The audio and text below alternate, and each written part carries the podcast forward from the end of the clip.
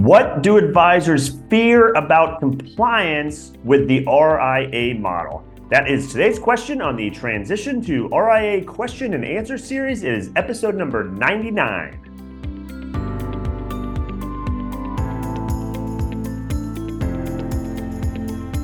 Hi, I'm Brad Wales with Transition to RIA, where I help you understand everything there is to know about why and how to transition your practice to the RIA model.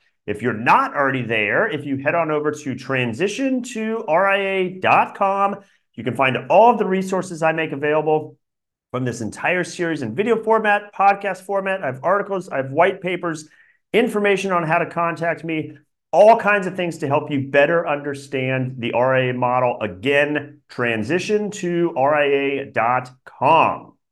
Okay. Uh, on today's episode, we're going to be talking about something I often hear early in the conversations that I have with advisors. And so, by nature of what I do, of talking to advisors and helping them understand the RA model, helping them understand how it would look for their practice, what a transition into it would look like, I often hear feedback not only on the motivations advisors have for, for considering this possible transition, but also uh, what their current going in to the, the conversation uh, viewpoint on the RIA model. And, and at times that comes with misconceptions. Now, that's not the advisor's fault because if you've, as an advisor, if you've never been in the RIA model, why would you necessarily know how certain things work? So there, there often be can be misconceptions just just having never gone down that path before. Uh, there's also a fair number of industry voices out there that I say are agenda driven to try to uh, speak ill of the RIA model because they don't want advisors going down that path. So the classic example is the branch manager of a wirehouse firm. If you're at a wirehouse, your branch manager if you were to leave that branch and go in any other direction, but certainly the RA model is an example, that branch manager has a personal economic incentive to have you not leave their branch. How they are compensated is typically uh, a good chunk of that is based on the production of the branch. They don't want you to leave. So they have an agenda to try to scare you out of going uh, down other pathways. And that person themselves, by the way, when it comes to the RA model, likely has not been in the RA model, so doesn't fully understand it themselves either. And so they could be uh, pass along misconceptions just inadvertently on top of maybe having an agenda. And so you, you need to be careful who the voices are that you're listening to. But regardless, it has created some misconceptions in the marketplace. I often hear them early in the conversation. Uh, and so this topic came up recently when I was talking to uh, my friend Rich Chen over at Brightstar Law Group. Uh, and we were talking about these misconceptions. I ended up actually writing a, a guest post for his website on some of the top compliance misconceptions that are out there. And so I wanted to turn it into an episode here as well and talk about some of the same points I, I noted it in that post. I'll link to it in the show notes if you want to take a look at it directly. Um, but these are things that I hear. And so I want to go over five examples of, of feedback that I hear of of things essentially advisors fear about doing compliance as their own RIA. Now, let me start by saying, and for those of you that have watched or listened to a number of my episodes, you also have the option uh, when transitioning into the RIA model to join an existing RIA solution as opposed to perhaps starting your own firm. And if you join an existing RIA solution, part of what you are outsourcing to that firm is that compliance responsibility they handle it for you. So to the degree you don't really want to have anything to do with compliance or the regulatory aspects of running an RA, you can fully get that off your plate. There are some great solutions that that is part of their value proposition. Say, hey, we will do the compliance for you. I've done all kinds of episodes on why you might want to join an RIA versus start in your own. So check those out. Um, but on this episode, we're going to be talking about okay, if the circumstances are as such, and we talk it through, and and you think going down the path of your own RIA makes sense what are some of the misconceptions that I hear about that going in? So I have five of them I just want to go over here and today, not an exhaustive list, uh, but I think it'll give you some, some good context of the, the types of things I hear and to try to set that record straight uh, here in the marketplace. Uh, so number one, I often hear people say, yeah, but I don't want to have to pay for compliance. So what they were, are referring to is if you have your own RIA, there's no regulatory requirement that you do this but it is very standard process to manage the compliance and regulatory responsibility of your own RA that you hire a third-party compliance consultant firm to help you manage that responsibility. I've done all kinds of episodes on, on the kinds of these providers in the marketplace, uh, how they differ, those sorts of things. Uh, but but you do hire those folks, and likewise you pay those folks. And so some people say, "Well, I don't want to have to pay to do compliance." Well, guess what? You are paying for compliance currently. I don't care what kind of affiliation model you're in. Uh, for example, if you're at a large broker dealer and you're getting the traditional quote unquote payout, uh, well, the part that the firm retains, so if you get a payout of 45% and the firm is retaining 55%, guess what? Part of that 55% is to pay for compliance. They have to cover the expenses of that compliance team, that the, the, the regulatory uh, aspects of running the firm. And so even though you don't get an itemized bill from them that shows, oh, hey, of that, that retention, which against the inverse of the, the payout they give you, they don't give you some itemized bill to say, oh, this, this part here went to compliance. But make no mistake, you are paying for compliance regardless of what sort of affiliation model you're in. Now, one of the benefits of being in the RIA model is where you pay it directly, again, to a compliance consultant firm you mm-hmm. you can see exactly it is an itemized bill because you say, okay, of my my whole P&L, this is the amount of money I'm paying for that compliance support. So with that transparency, you know, you can determine exactly, hey, am I getting good value from my compliance provider, my compliance support provider for the amount of money I am paying them? Try calling up your broker dealer compliance department and asking them, hey, could you tell me how much of my payout is going to pay you guys? Because I want to make sure that the sport you are or aren't giving me is worth what I'm having to pay for that. Obviously, they they can't or won't do that, uh, and and that that is one of the benefits though of paying for it directly is you can see exactly what you're paying for. But the main takeaway is you're paying for compliance regardless. You just have to mentally get over the fact that you're going to see it on an itemized bill as opposed to just blurred into your bundled payout. So number two, uh, I don't want to be responsible for doing compliance myself. Uh, and, and as I said at the top, if that's a concern for you, there are some wonderful solutions in the RA model uh, that you can join and they will do the compliance for you. So just as a initial takeaway, that should never be a misconception in the marketplace. Oh, I, I don't want to be responsible for compliance. Great. There's wonderful solutions where you can outsource that.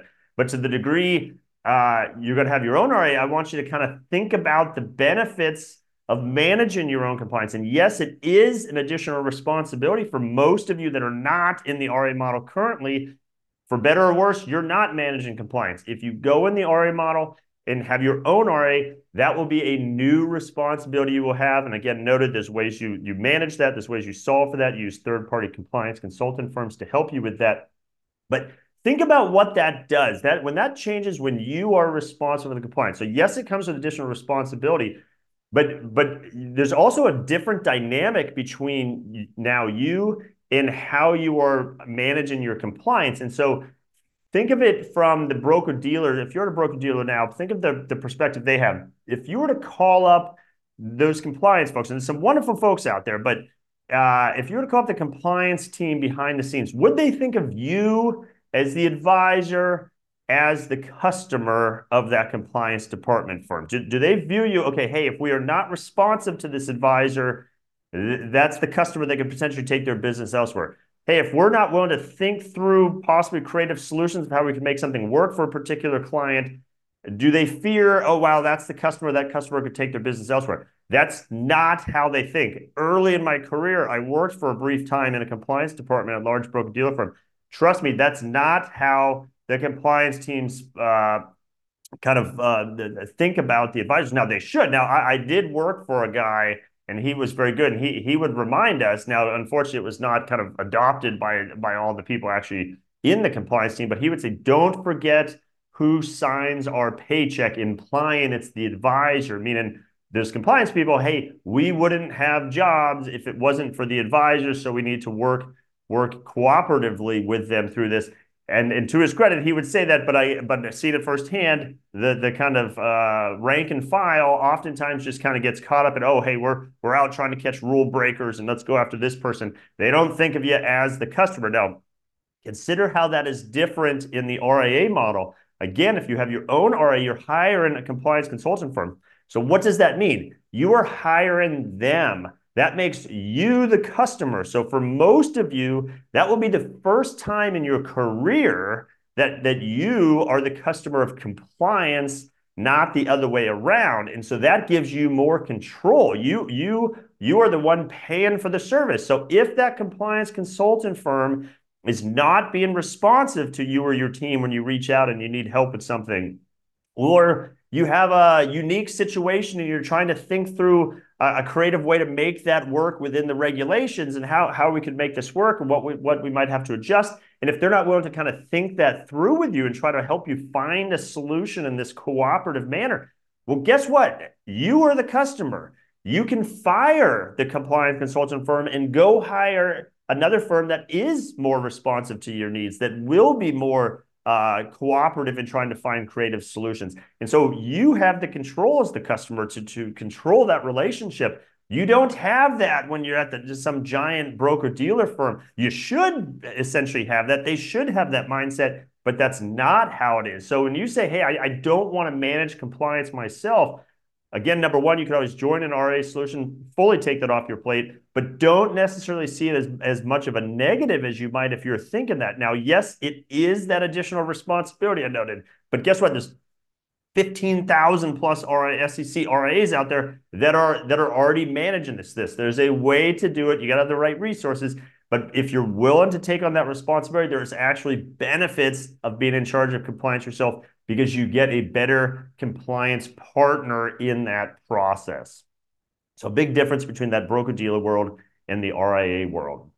Uh, the third misconception I often hear is oh, the SEC will fine me for compliance deficiencies.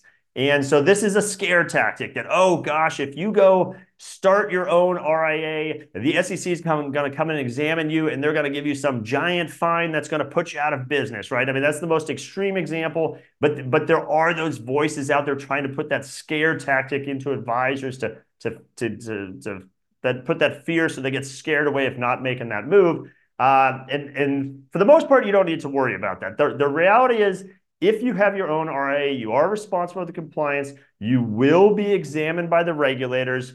Uh, if you're generally the the the over unders, if you're 100 million or less, you'll be state registered. Above that, you'll be SEC registered. There's a few nuances where that that other variables could come into play, but for the most part, that's how it plays out. So let's say you're above 100 million. Uh, the SEC will examine you. It's typically every couple years. It's not an annual exercise, and they will come in they will spend time going through, uh, you know, all of your policies and procedures and trying to understand how you're running the practice.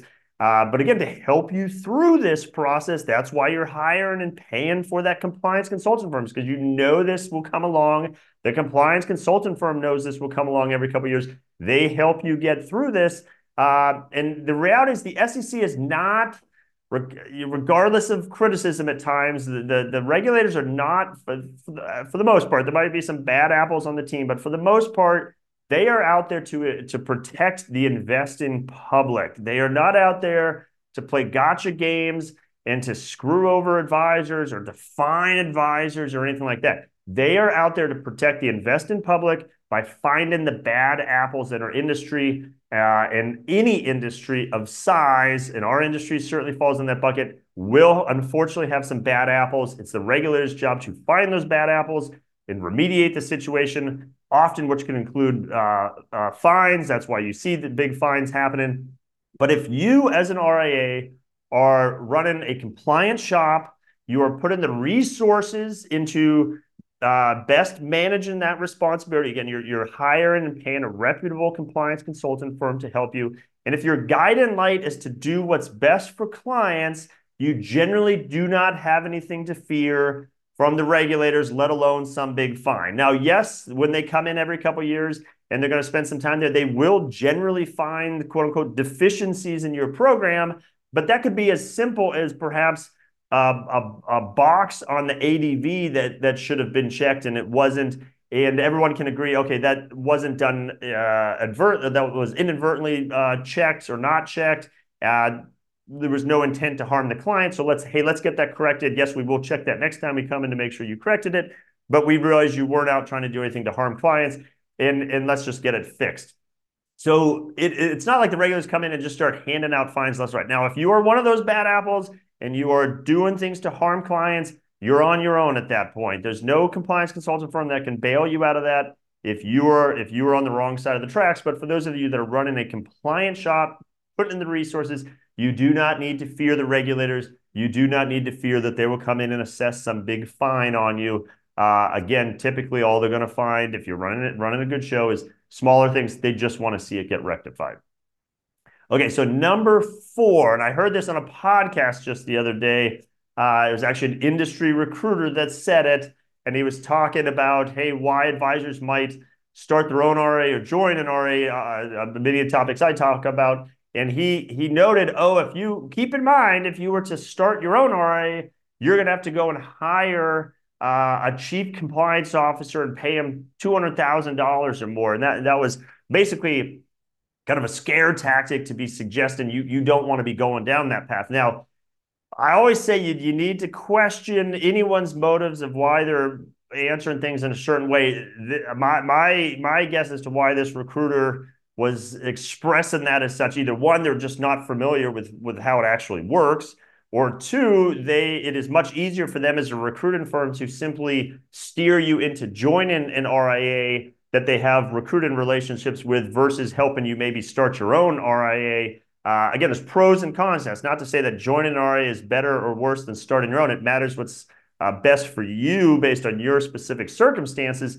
I help advisors down both paths equally. Uh, again, because I couldn't tell, you know, in the, the very first part of a conversation which path an advisor would go down. So it's a matter of figuring that out. But but you can tell this was kind of an agenda-driven answer because it's it's easier for them maybe perhaps more lucrative for them to steer an advisor down the path of joining an RIA. So they so they throw out this, oh, you're going to have to hire a chief compliance officer that's going to cost you over two hundred thousand dollars, and and you don't want to do that. That's very expensive. And and the reality is, for most advisors and teams, that's not going to be needed. Now, yes, if you get large enough, you might need or might need or want some you know, very specific in-house expertise resources, usually still coupled with that outside compliance consultant firm.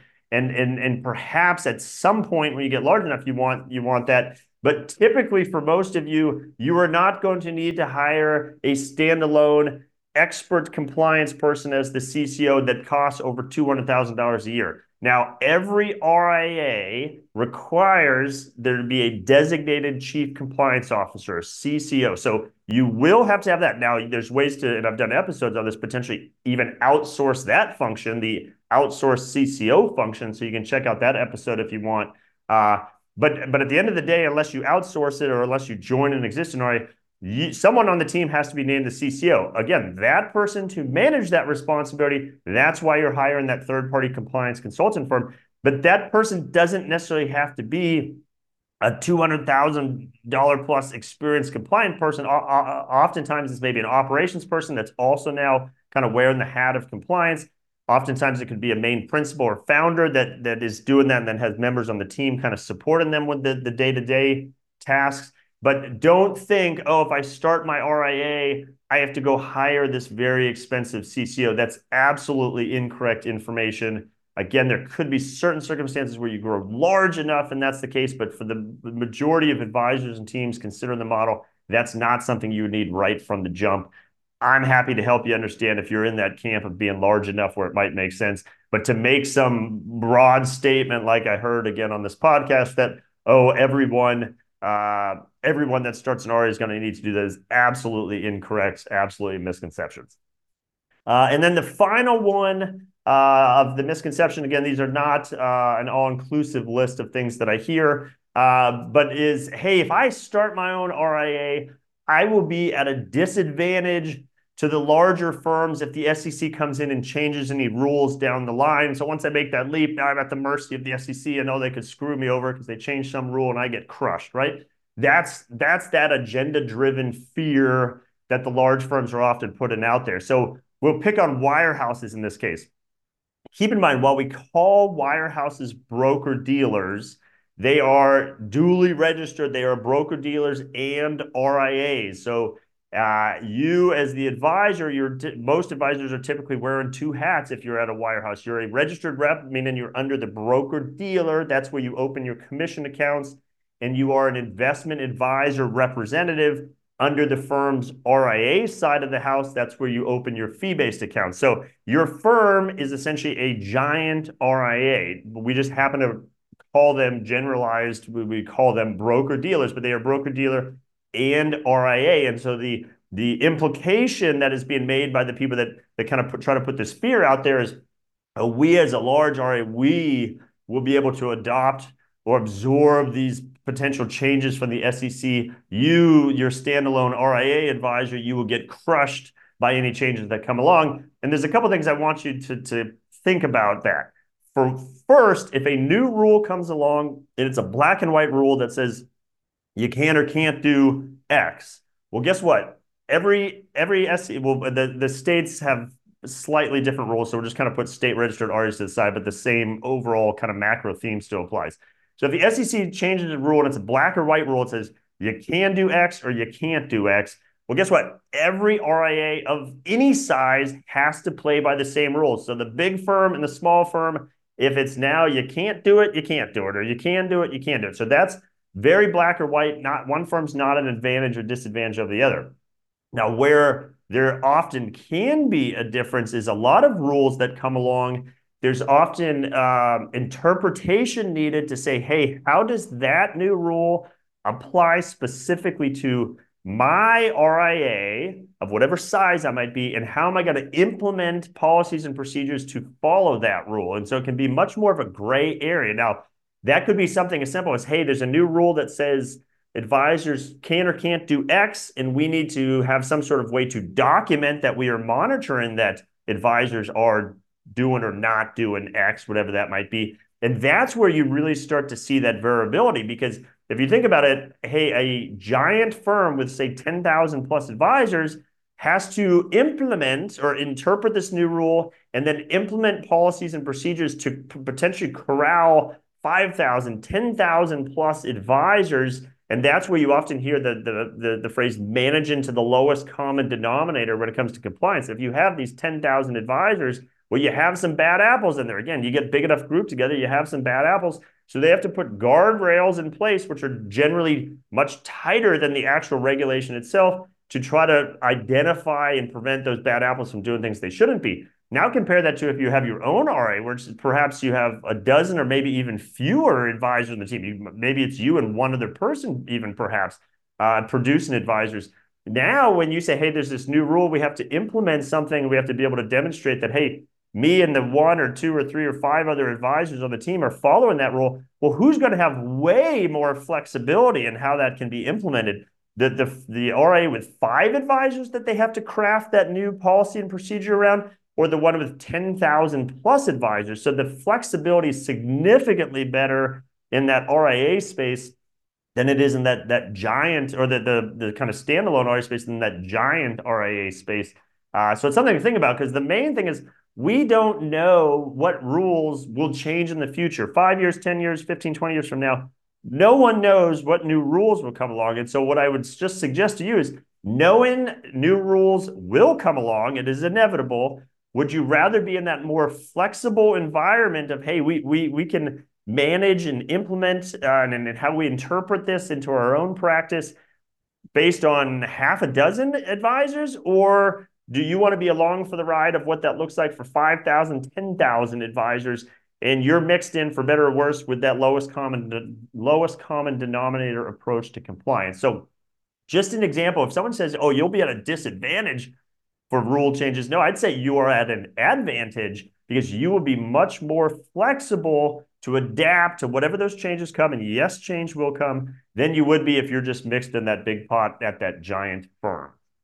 So this is, again, not an exhaustive list, but these are the kinds of things I hear early on in conversations. Again, misconceptions about compliance, there's misconceptions about the economics of the model, misconceptions about the, just the various responsibilities of the model. And so what I encourage advisors to do is say, hey, when you hear these different voices, make sure you are talking to a good source, someone that knows exactly how this works. Obviously, not to give you some sales pitch, but this is all I do is help advisors understand exactly how the RIA model works, how each of these types of things would apply to your specific practice, and make sure you're getting good information. So before you discount the idea of, well, I don't even need or want to consider the RIA model because of X, ask yourself, how confident am I that X is actually accurate? Who has told me that? What has their experience been to be able to explain that? Uh, and, and have I validated that? Have I checked to see is, is that actually exactly how that would work? Uh, so with that, like I said at the top, my name is Brad Wales with Transition to RIA. This is the kind of conversation I have all day long with advisors, helping them understand what's that RIA model look like, how does it work, how would it look for your specific practice, what are the different pathways into the model? How does the actual transition process work? Uh, it's a whole kind of orchestrated process to get from point A to point B. Uh, that's that's what I do for advisors. Happy to begin that conversation with you. It all begins with a conversation, a lot of education usually on the front end, and then we kind of figure out what pathways might make sense. By the way, for some of you, the RA model won't make sense, and we try to identify that on the front end and say, hey, for these reasons, it's actually not a good fit. But for the majority of advisors, it is a good fit. So let's look at how that would look, what might what what might work best for your practice, and again, how that transition process typically plays out. Uh, but as a starting point, uh, head on over to transition2ria.com. Uh, again, I have all kinds of resources to help you better understand the model. This entire series is available in video format, podcast format. I have articles, I have white papers. And at the top of every page is a contact link you click on that, you can instantly and easily schedule time to have a one on one conversation with me, whether you want to talk about today's topic or anything else RIA related. I'm happy to have that conversation with you. Again, transition to RIA.com. And with that, I hope you found value in today's episode, and I'll see you on the next one.